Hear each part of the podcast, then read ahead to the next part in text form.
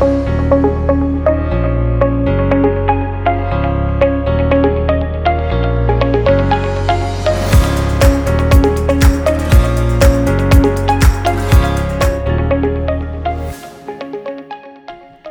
to the Cornerstone podcast presented by Global Grace Ministries. I am Francis Wesso, the host of this podcast.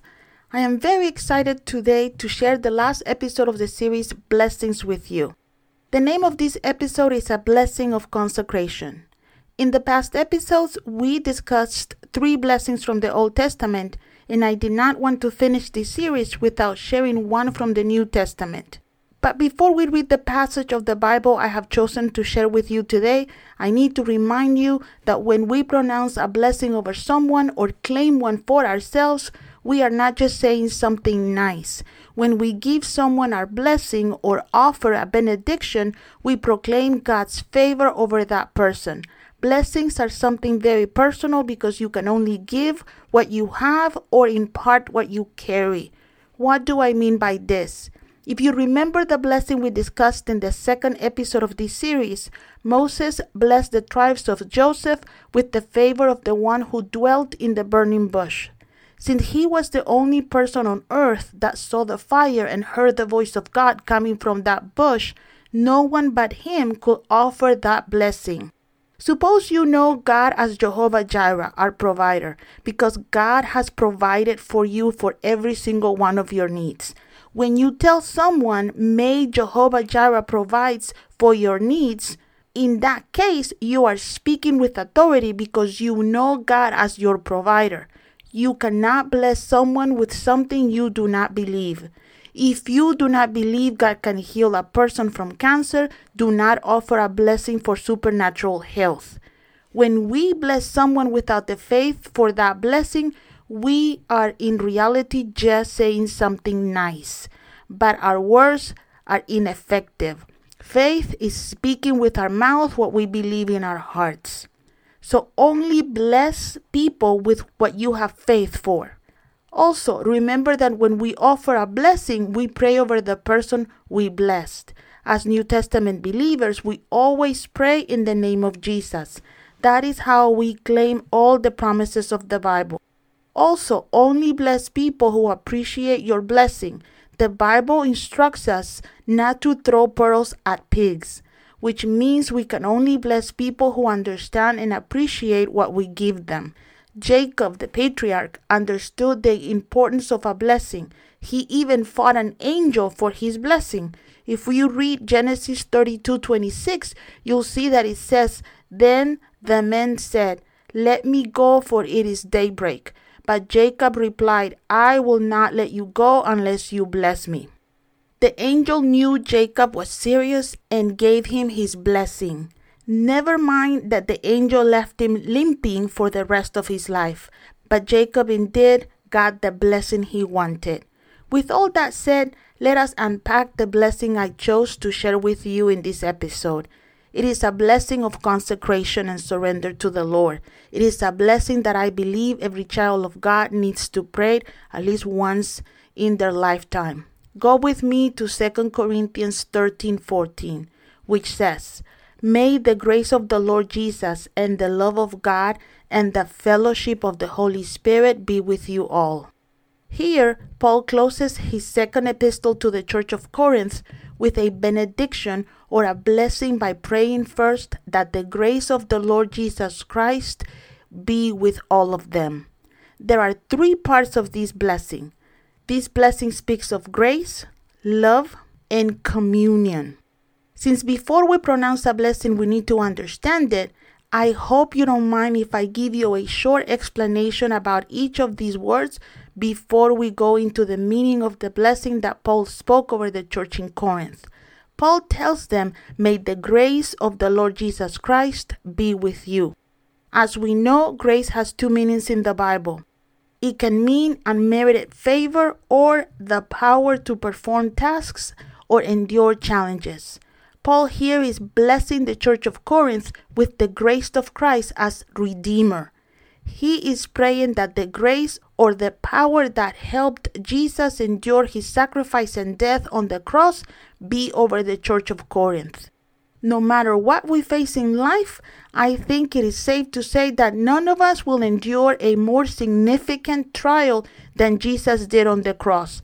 Therefore, when Paul gives this blessing or this benediction to the Corinthians, he's telling them, May the grace of Jesus give you the power, the ability, and the capacity to accomplish any tasks you have before you and to endure any challenge you might face. Now more than ever, we need the grace of God with us. Whenever you see people of God going through a difficult trial like a long illness, the loss of a loved one, or if someone is enduring persecution, this blessing is the perfect prayer to pray over them. In his final words in 2 Corinthians, Paul also blessed them with the love of the Father, the love of the one who loved us enough to send his only Son to die for us. I believe with all my heart that our lives will be much easier if the Church of Christ understood how much God loves us. So many people, even in the church, have the wrong image of God. They think He's someone sitting on a throne ready to chastise them the minute they sin. Or they see Him as someone who they need to beg for blessings because sometimes He hears them and sometimes He does not. People blame God for all the natural disasters that happen on earth. They consider natural disasters acts of God, when indeed God had nothing to do with them. God is a good father who loves humanity. He is not mad at men. He hates sin because it destroys men, but he loves every sinner. My friends, when our image of God is the one of a loving Father, we live a fear free life because the Bible says that perfect love casts away fear. When you understand that God is your Father and that He loves you, you live free from guilt and rejection.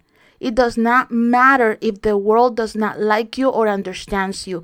The one who made the world loves you. In that love, we are safe. In that love, we find our identity as children of God. When God loves you, you live in peace, knowing that your Father cares for you. He protects you, guides you, and provides for you.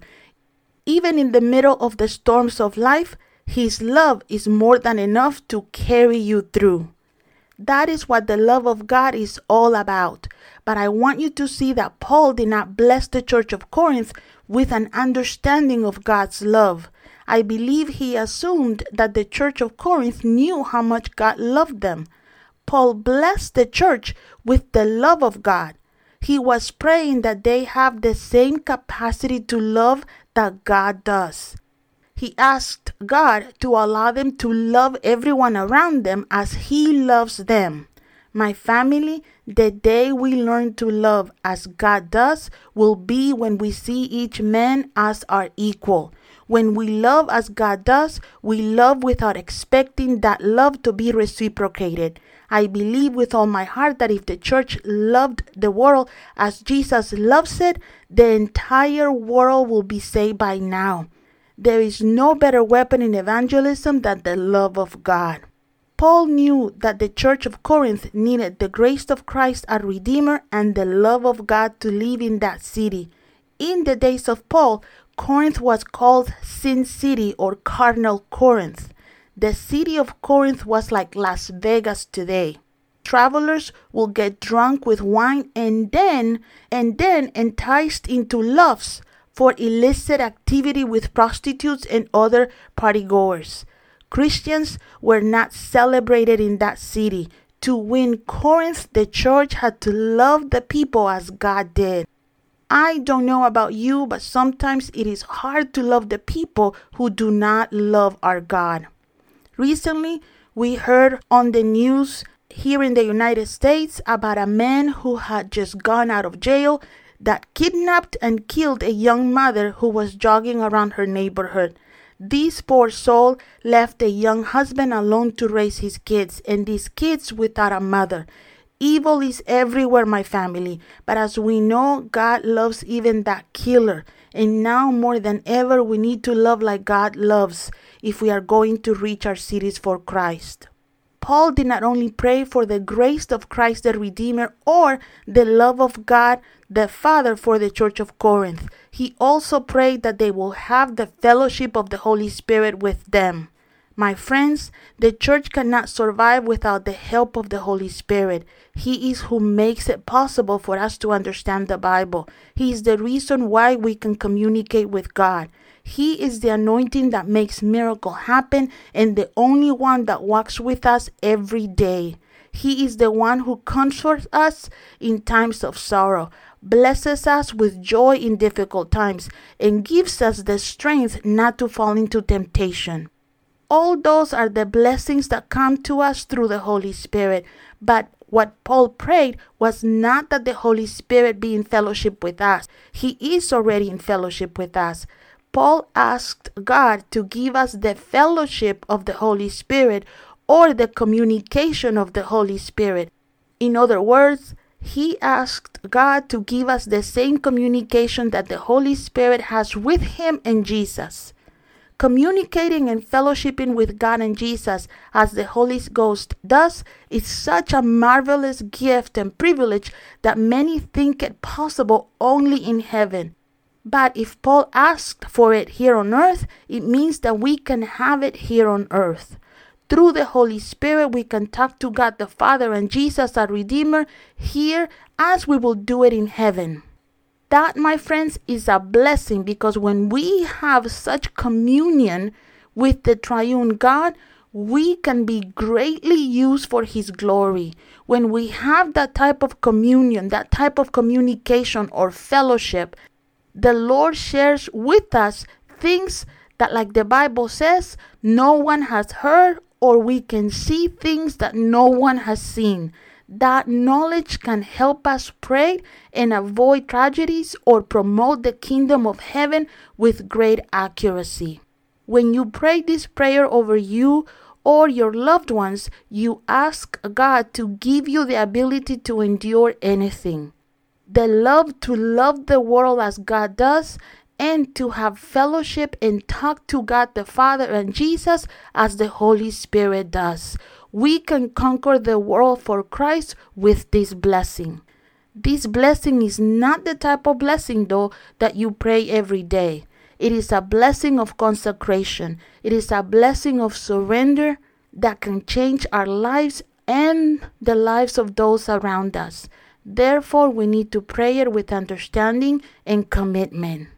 So I hope that when you pray it over you or someone, you and that someone understand what you guys are doing. With this blessing, we conclude this series. I hope this series has inspired you to offer blessings over your family and all the people around you. Do not miss our next series. We will be talking about what happens after death. Thank you for your time today.